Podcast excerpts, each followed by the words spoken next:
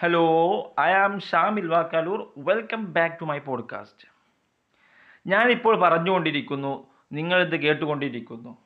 ഇപ്പോൾ നാം ഞാനിത് പറഞ്ഞുകൊണ്ടിരിക്കുമ്പോഴും നിങ്ങളിത് കേട്ടുകൊണ്ടിരിക്കുമ്പോഴും നമ്മൾ ഒരു സൃഷ്ടിപ്പിന്റെ പ്രക്രിയയിലാണ്. നാം സൃഷ്ടിച്ചു കൊണ്ടിരിക്കുകയാണ് നാം ഒന്നിനെ ഡിസൈൻ ചെയ്തുകൊണ്ടിരിക്കുകയാണ്. നാം ഒന്നിനെ കൺസ്ട്രക്ട് ചെയ്തുകൊണ്ടിരിക്കുകയാണ്. എന്തിനെയാണത്? അത് നമ്മെ തന്നെയാണ്. നാമാണ് നമ്മെ ഡിസൈൻ ചെയ്യുന്നത്. വേറെ ഒന്നുമല്ല നമ്മുടെ വിധി നിർണയിക്കുന്നത് നമ്മുടെ വിധി തീർപ്പാക്കുന്നത് അത് നാം തന്നെയാണ്. അല്ലേ?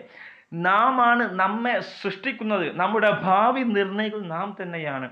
നമ്മുടെ ഓരോ ഓരോ എലമെൻസും കൂട്ടി വെച്ചുകൊണ്ട് നമ്മെ ഒരു പരിപൂർണമായ സൃഷ്ടിപ്പാക്കി മാറ്റുന്നത് നാം തന്നെയാണ്. നാം ആണത് പ്രൊഡ്യൂസ് ചെയ്യുന്നത്. അത് ആ പ്രൊഡക്റ്റ് നാം തന്നെയാണ്. നാം തന്നെയാണ് പ്രൊഡക്റ്റ് അത് അതുപോലെ തന്നെ നാം തന്നെയാണ് പ്രൊഡ്യൂസ് ചെയ്യുന്നത്. നാം നമ്മെ തന്നെ സൃഷ്ടിക്കുമ്പോൾ മാർക്കറ്റിൽ അവൈലബിളായ ഏറ്റവും മുന്തിയ റോ മെറ്റീരിയൽസ് കണ്ടെത്തിക്കൊണ്ട് ഏറ്റവും നല്ല എലമെൻസ് കണ്ടെത്തിക്കൊണ്ട് ഏറ്റവും നല്ല പ്രൊഡ്യൂ പ്രൊഡക്ഷൻ മെത്തേഡ് ഉപയോഗിച്ചുകൊണ്ട് ഏറ്റവും നല്ല രീതിയിൽ നല്ല സമയമെടുത്ത് നല്ല ഡിസൈൻ ചെയ്ത് നല്ല പ്രീ പ്ലാനിങ് നടത്തിക്കൊണ്ട് നല്ല പ്രീ ഡിസൈനിങ് നടത്തിക്കൊണ്ട് വളരെ സൂക്ഷ്മമായിട്ടാണ് നാം ഇത് നിർവഹിക്കുന്നത്.